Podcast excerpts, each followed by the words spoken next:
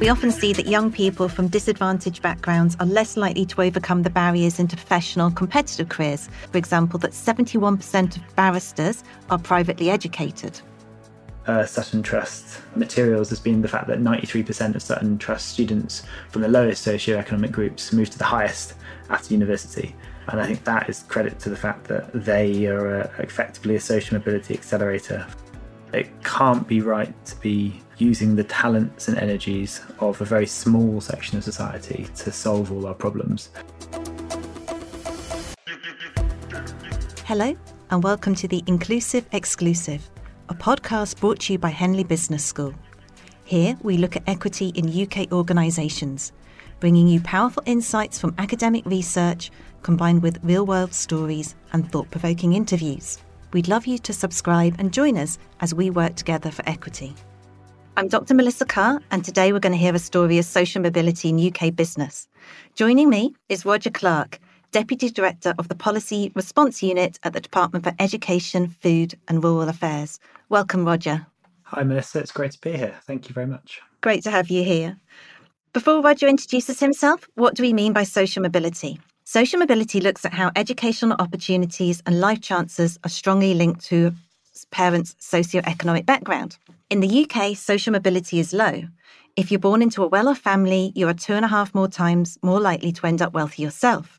This is something that the Sutton Trust seeks to champion through the summer school programmes, research, policy influence. And to that end, Roger, would you like to tell us a little bit about yourself, what you do, and how do you understand social mobility? Thanks, Melissa. So, yes, I am a deputy director in the UK civil service. Uh, I'm also a, a, husband and father, and uh, I'm just enjoying my early 30s after quite a busy uh, 20s doing a number of different jobs, which I'll probably touch on in a bit. I, in terms of what I do, I, I find it difficult to explain to anyone what I do. I tell my mum I move paper around, which uh, which usually kind of uh, is what she thinks all civil servants do. But I basically advise ministers on the options that they have to deal with problems and the pros and cons of those options to enable them to make decisions that affect our daily lives. And I've done that in a number of different government departments, mostly during crises. So that's been quite interesting and fun over the last few years. And what's the remit of DEFRA?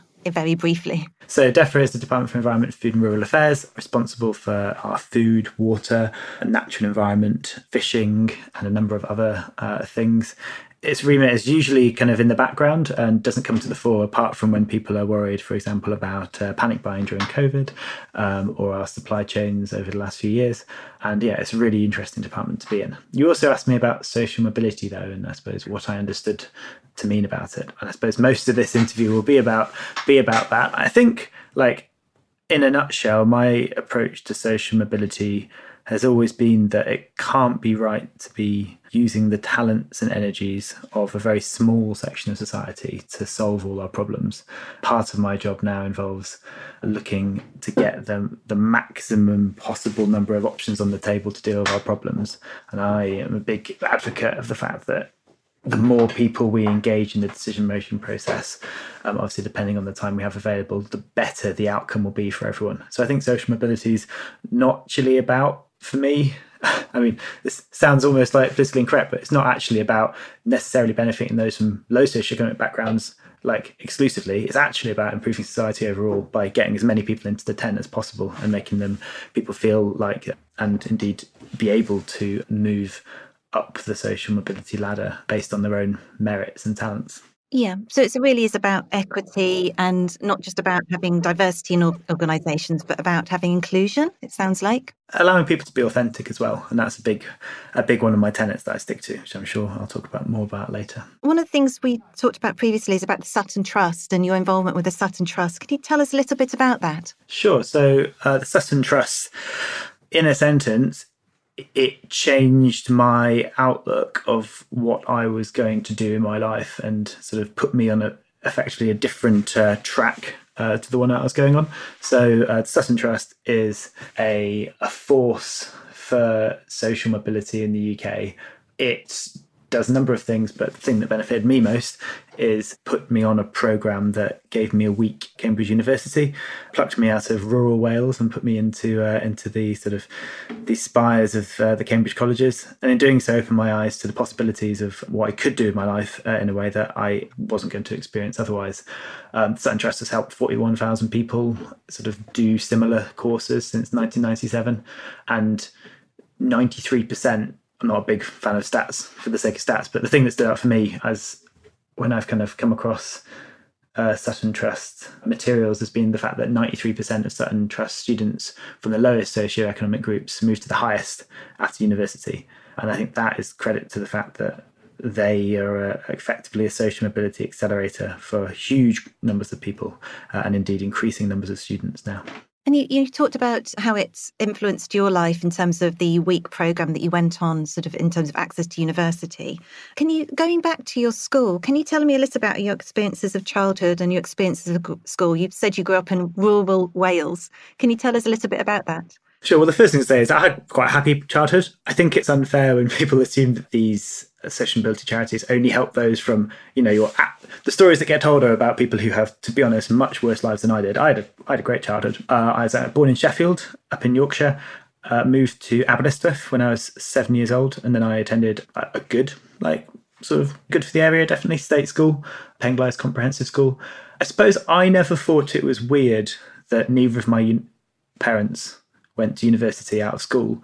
And my mum's self confessed reason for going to university was because it provided great childcare, because uh, at that point she was a single mum with just myself, and they had a nursery uh, attached to the university. So she's always told me she went to university purely because they provided nursery cover, which I never again thought was weird. I also didn't think it was weird that I knew exactly how many hours my mum had worked in a given month because she had to keep up a minimum number of contracted hours to keep her job. She was always terrified about losing that. And so, kind of, absolutely happy childhood, but definitely, as we'll get onto, my experience, I think, in terms of my awareness of the importance of financial security, my open mindedness to various career options uh, was like I had quite a different perspective on it from a lot of my peers at university. But at school, yeah, I did quite well. The move to rural Wales was actually really good for me um, academically. It's a very small pond, as it were, and I uh, and I kind of found the confidence, I suppose, to deploy what must have been some reasonable talents as I got like decent, like very, very decent grades and was able to like sort of latch on to the the really supportive teachers. You know, there was a small number of individuals who are teachers who really made me aware that, of like the world out there. And indeed one of them put me sort of in touch with the Sutton Trust at a reasonably early stage and sort of said, this is something you should probably look at because it will make it more likely you'll be able to go to a university that's that's going to kind of massively broaden your horizons. So it sounds like that one teacher, or the kind of there were a handful of teachers at your school that had a really big influence on sort of, I guess, you know, broadening your experience about the types of universities out there. I mean, generally, when you're at school, did people talk about things like, you know, elite universities like Oxford and Cambridge and Russell Group? Were these types of conversations that were had, or was there an expectation that you would apply to university for most people? So those conversations were kind of had like about a few months before the UCAS deadline. Before that, it just wasn't really a thing. I never really knew what Russell Group was until actually I was at university. so, so obviously we didn't have didn't have that discussed. At Oxbridge, I think because you know my school had sent people to. I mean, on average, it was less than one person per year went to Oxbridge.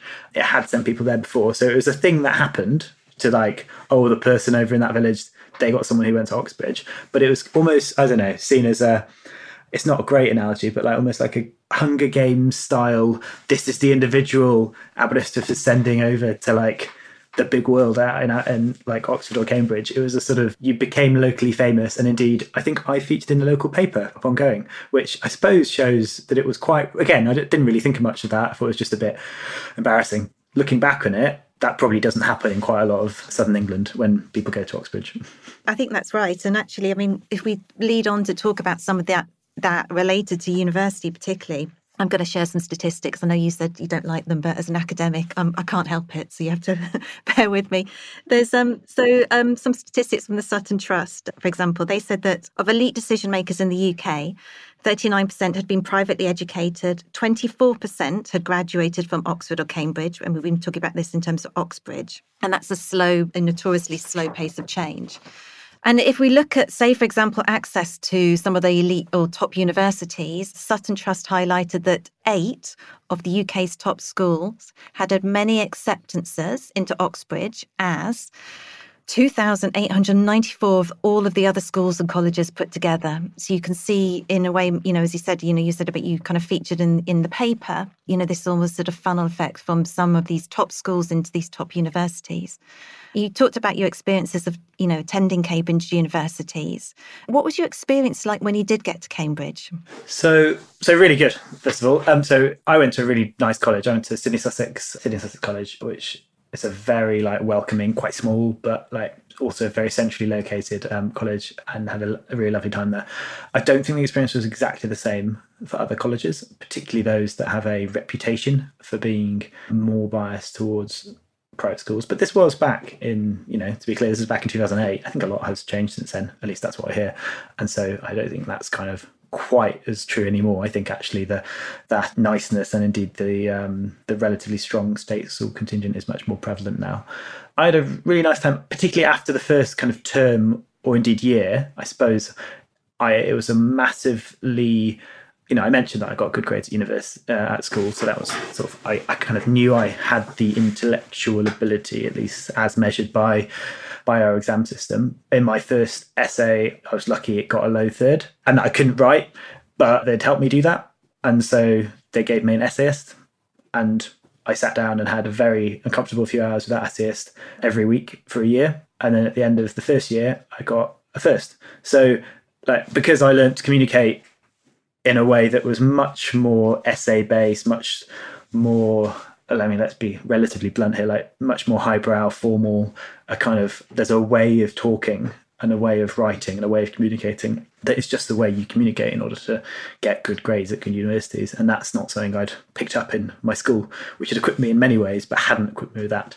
So that was quite a difficult journey. But like socially and kind of emotionally, there was there was also there was a huge amount of support there. And in some ways I think it's harder for those who maybe go to a Russell Group university that isn't like Oxbridge, but are also expect given such high expectations and don't have that wraparound support.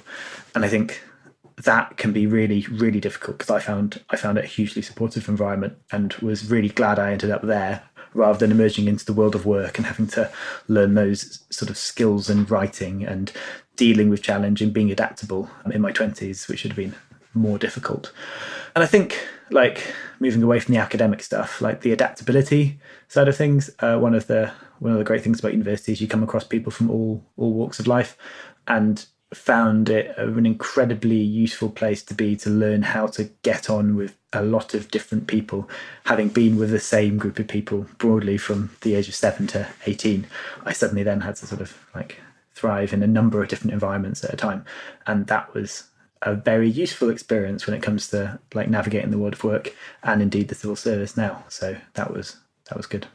Did you find some of those kind of experiences where there was this unwritten sort of unspoken language and learning some of these things? The hidden pathways to success. So I'm sure that particularly Oxford would, would, would turn around and say, "Oh, we've got exactly the same." I think so yeah, the sort of hidden language. First of all, I mean, like in Cambridge, it's called supervisions, not tutorials, so it's an entirely different thing to to based, of course. The well, at least it used to be. Yeah, that hidden language, and this is where I'll probably get a little bit deep and a tiny bit dark as well. I suppose there was a new way of speaking and a new way of interacting that was like completely alien. I think it was alien to a lot of people there, to be honest. I think it was less alien to those who'd been to extremely privileged private schools, I think they they kind of settled into it much more confidently. But I think we all got there eventually. However, I think everyone had a kind of a crutch to do that, or like that's where people kind of looking around and indeed reflecting on it over the last decade, like everyone used a crutch in order to in order to support themselves as they reached out and learned this new language. So it didn't matter if you didn't quite know what was going on there because you had either you threw yourself into your studies like and you worked like no one's business. You threw yourself into drama and dramatics and you had a network there. You threw yourself into sports. Uh, you drank a lot that happened quite a lot i did quite a lot of that at university and um, and in retrospect some of that was probably a bit of a coping mechanism because it's quite you immediately fit into a, a sort of a social network there where you can ask things like oh like how are you actually preparing for exams because I've never really had to prepare for exams like this before. It's much easier to do that during a uh, during a social drinking session than in uh, kind of in a really in the library because of the stereotypes that come with that and the uh, the kind of the, the, the continued anti nerd narrative that uh, that sort of sat around at, at least at that that period of time. So I think it was all manageable, but mainly because of those crutches that were readily available that allowed you, even if you were from a background that hadn't necessarily pre-equipped you, to quickly find a group of people with whom you could confer and uh, and collectively kind of undertake what was quite a quite a learning experience. And then the other thing I think struck me from what you're saying is about your experience of meeting lots of different people from lots of different backgrounds. And I think one of the things that's often talked about is social capital. So this idea about how you build networks and and through that you kind of you you know you can develop sort of means to influence. You talked about the hidden pathways. Did you find that experience being at Cambridge that it gave you access to to develop a sort of a network and some sort of forms of social capital? So it definitely did. It wasn't like I met someone whose dad then gave me a job sort of next year or like over summer, or it wasn't quite that explicit, but it was that I had a group of friends, all of whom were going off to do very different jobs. And that made me at least realize there are at least 20 jobs out there I could probably do coming out of university, which I don't think is something you get from all universities and definitely isn't something you get if you're leaving school in an area that doesn't have that many economic opportunities. Um, you kind of your your bandwidth is much more limited, and I think that network gives three things really, which are like have all, always sort of stood out. One is a huge sense of confidence that you know if I go and I don't know play football or drink or act or whatever I do with this person, and they go off and work for Goldman Sachs or Freshfields or I don't know a non milk round esque job, then I can probably do that as well. To be honest, because they're not that clever. I know. so that confidence is really good.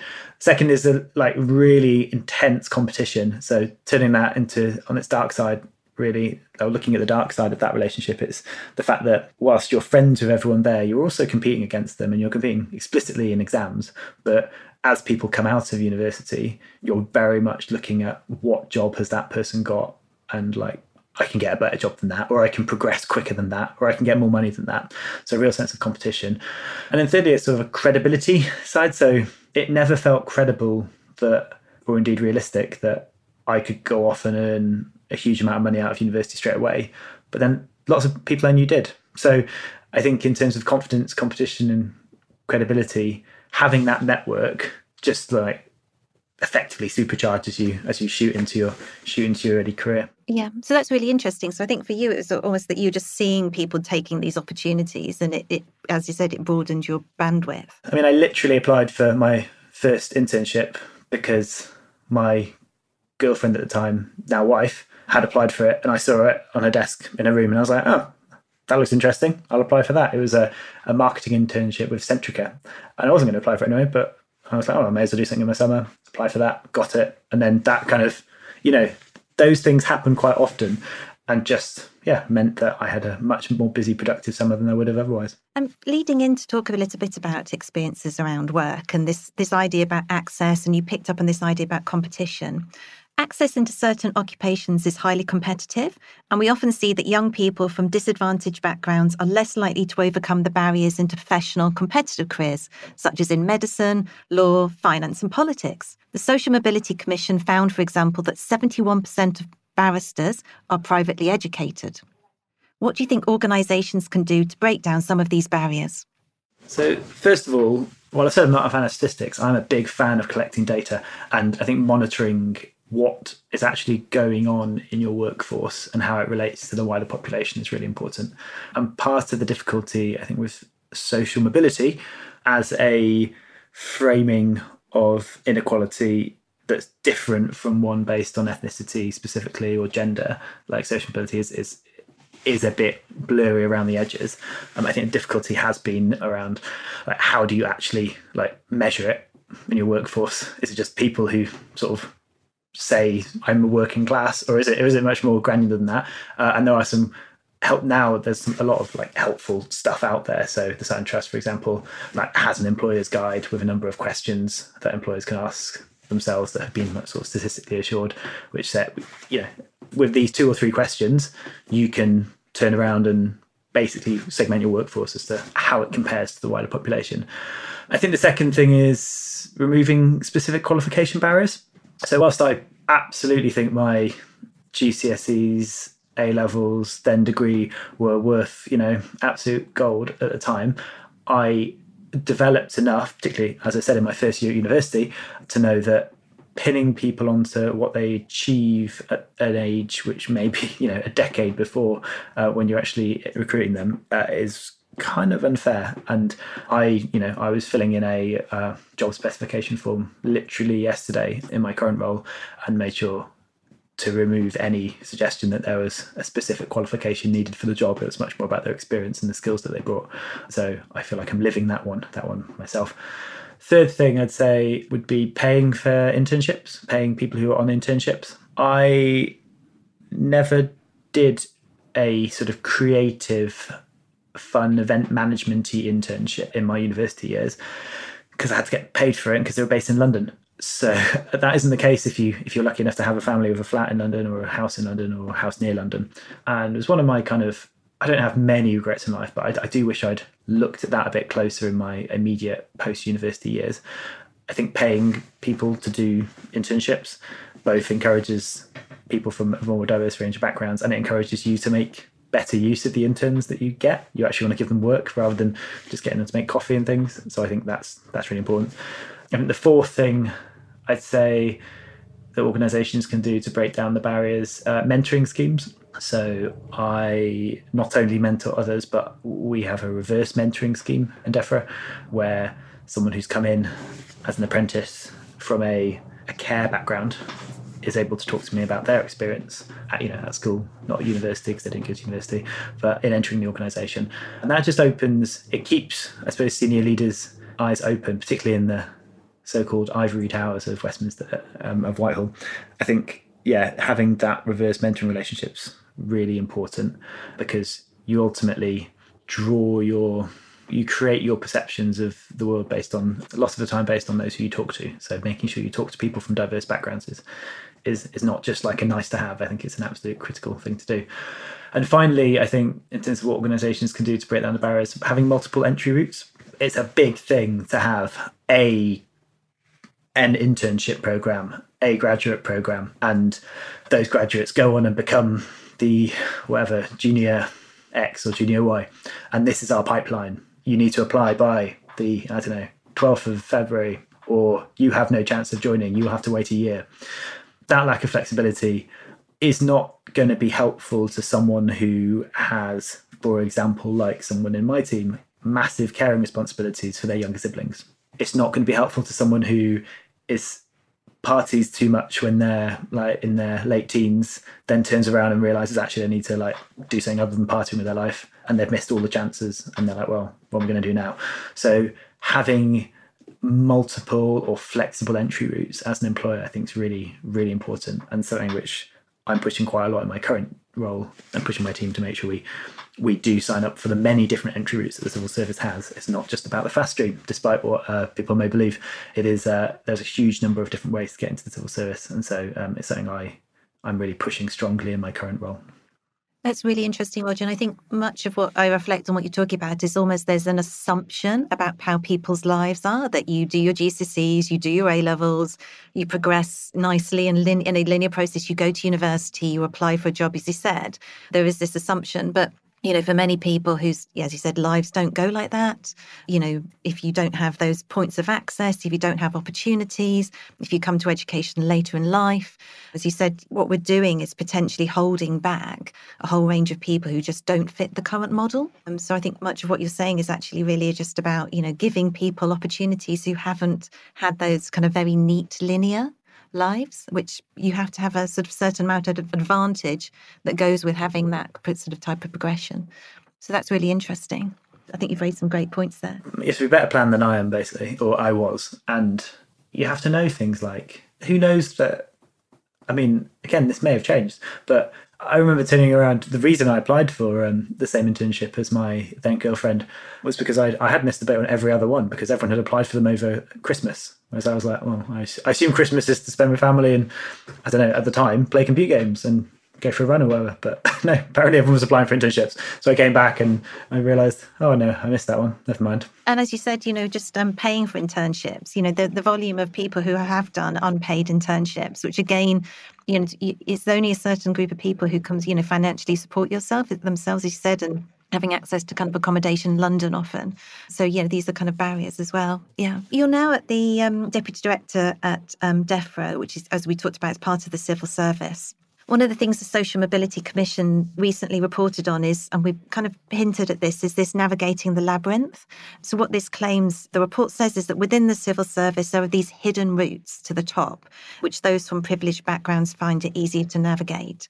I mean, what do you think the civil service are doing really well to promote social mobility? Yes, I have read the uh, Navigating the Labyrinth report. So, first of all, I, I do recognise a lot of its conclusions. Um, I don't think it's worth sugarcoating that. I think it's a very live conversation on which a lot of sort of quite honest and open discussions are, are being had, which sounds a bit like words for the sake of words, but I think is the first step in, in an organisation truly changing, particularly in one that's so large and sort of I don't want to say slow because it's the wrong, but but you know, a large organisation does take quite a few conversations to to culturally change, as we're seeing in a much more damaging fashion when it comes to things like the police at the moment when it comes to racism you know that's not a great comparison to make but it, the point is you have a certain inertia in large organizations which makes change ultimately somewhat slow unless there's something some massive external force like i don't know covid for example which actually is somewhat useful which i'll, I'll get onto in a moment i think. So my personal experience has been that my cambridge time cambridge university learning to be adaptable has been really really useful so I have a role that's very much focused on dealing with urgent policy crises. So, Ukraine, a recent one, for example, a lot of my work related to that. Before that, COVID, and uh, before that, a number of other things. I think in those kinds of roles where you move between speaking to a minister and speaking to a, quite an operational person on the ground, you have to adopt a number of different, you have to put different hats on. And going through Cambridge and having to do exactly the same thing has made it much easier for me to survive and thrive in my role. Looking kind of wider than my own experience, I think I think the civil service is doing quite a lot of good things. So workforce wide reporting is well underway. Again, it's not as fast a rollout as as as I'd necessarily like, but it is happening. So you know that's recording exactly the sort of things I mentioned earlier that Sutton Trust recommends. So whether parents attended university, whether people have had free school meals, that kind of thing, just to be able to work out where the least social mobility is in the organisation. Apprenticeships are a massive and increasing part of a part of the way in which the civil service is pushing social mobility. So there's a 5% target, which Civil has signed up to. So 5% of staff being in apprenticeships, which is really exciting. And that's something that I'm particularly taking a lead on in my team, where we've, you know, we've more than tripled the number of apprentices we've got just over the last few months because we're pushing it much more strongly. Um, and we're using it, as I said, as a way of opening up a different career entry pathway from the famous uh, fast stream. There's a lot of other things in terms of opening up schemes for those who are going to become or indeed already are civil, senior civil servants. So these are sort of talent programs, and those are increasingly pitched in a way that makes them more attractive to and indeed incentivizes applications from those from lower social social economic backgrounds. And you have for accelerator roles or so-called accelerator roles in private offices that kind of thing much more of a focus on getting those from so low, lower socioeconomic backgrounds. But i also think there's a whole there's actually quite a big piece here which is often not written about and relates a bit to covid as i mentioned. So covid made remote working a lot easier across the civil service. It made things like the Places for Growth initiative So working outside of London, like putting places out like the Treasury in Darlington. DEFRA has uh, has got a new office in Newcastle upon Tyne, which apparently is lovely and much better than the London one. I think COVID has really shaken the tree a little bit on this in a really helpful way because it's made first of all people able to be more flexible in where they're based, which is really good. Secondly, because people had to work quite odd hours during COVID, particularly if you were on the crisis management, it's made the idea of flexible working much more palatable to sort of all ranks of the organization and people have appreciated the benefits that it can bring. So some of my teams for example may work evenings because they actually find that easier and it like docks in nicely to their work. And that can make it easier for certain people with caring responsibilities for example. So maximizing the ways in which people can engage with a, a particularly a high profile and kind of interesting job is something that COVID is definitely, or the response to COVID has definitely made a lot easier. And I think finally, it's also during COVID, a lot of hard truths had to be conveyed to senior officials and indeed to ministers about the lived experience of people outside of London in particular.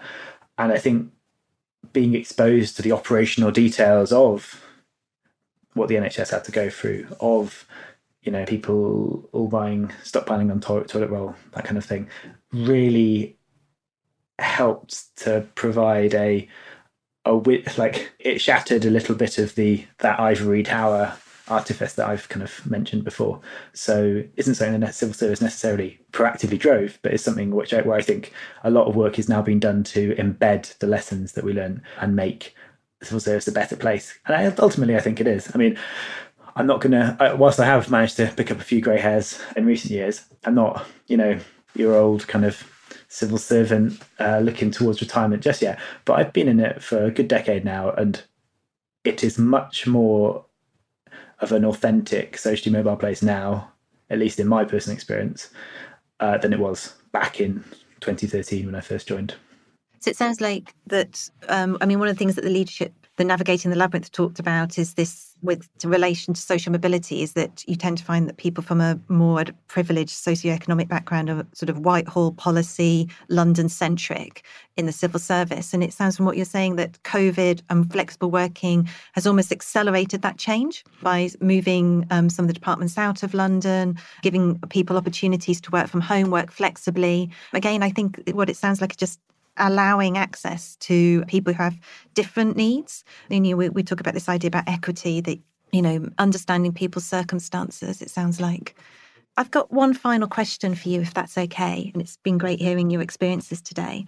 What advice would you give your 18 year old self? I thought a lot about this. So, one bit of advice, which isn't that it isn't very Henley Business School, I'm sure, but it's don't waste that much time being hungover. It's just a lot of time. A lot of time can be wasted doing that. And I don't know whether you choose to drink less or not at all, or indeed find things to do with your hangover time. That would be one thing I'd say to my 18 year old self. In all honesty, more kind of formally and sort of less less jokingly, I think one thing I'd say is go out with a plan, a loose plan to test doing loads of things in your 20s. The downside of the highly competitive, well supported, and confident world of Cambridge University that I entered is you gain a perception, and I think this is true across a lot of universities. And indeed, uh, to be honest, I think for increasingly young people, think they have to because they so many of their peers are attempting to be or indeed are TikTok stars or whatever. Like there's a feeling you have to kind of have got it done by the time you're 20 or 21, and if you're not, you know, a millionaire by 25, then well, just another person, aren't you? I think that's just such rubbish. And like testing out in your 20s, particularly traveling. So I've traveled, I've lived in Latvia for a bit, I've lived in New Zealand for a bit for various reasons. Like testing out loads of different jobs and roles in your 20s, I think is A, more acceptable because I was seen as a little fleet of foot probably because I moved jobs about every nine to 12 months when I was uh, in my in my 20s. And um, I think that's more acceptable to do so now. Like, just do it. Just get out there. Otherwise, you'll definitely regret not having changed jobs at least a few times. And it also has a really important way of opening your eyes to like other parts of society. So one of the things I did in my twenties was I was a special constable, a volunteer police officer in, in central London on a, on Friday and Saturday nights for three years. Uh, that's interesting as a way of seeing both really positive versions of humanity and really negative versions of humanity. And I think being able to draw in those experiences and bring them forward into what for most people in the world is is is the sort of golden bit of their career in their 30s 40s i think is really important and not something you can gain that easily when you get sort of to later in life at least if you want to have a family and, and that kind of thing the second of the two things that i'd say to myself is not to stray too far from your kind of roots a little bit. I wish I'd visited home a bit more. Like despite giving this, you know, this whole thing's about being a narrative about me moving from a small town in Aberystwyth through to, you know, the, the dizzying heights of the Ivory Tower in, in Westminster. I think actually keeping more of a hold on where you've come from. I don't know as far as who you are, because I think who you are changes over time, but but like who you were, and at least a big core of who you are, uh, is something that I'd probably advise my 18 year old self to do because there's there's a temptation when you when you do get an opportunity to sort of accelerate your social mobility to leave behind a lot of that and just to, to, to, sort of call it all rubbish and to think now you're you're better than that you know small town in wherever it is northern england you know wales wherever. And i think that's quite arrogant. And i think my 18 year old self definitely my 20 year old self was, was quite arrogant in that respect. And i think it led to all sorts of small issues which never became you know we never had a big a big row. But i think i'd have been a lot happier and a lot more sort of self-confident behind the mask if i'd have kind of kept a bit more of a stronger link with that part of my personality. Yeah. Oh that's good advice. That is good advice i think. It's yeah it's advice you can say later on but yeah to be able to know that at 18 it's uh, takes a certain yeah there's a lot of strength in knowing that. Thank you, Roger, ever so much for your time. And it's been a fascinating discussion. I really do appreciate you taking the time to talk with us. So, thank you for listening. This has been the Social Mobility in Business brought to you by Henley Business School with special guest Roger Clarke and me, Melissa Carr.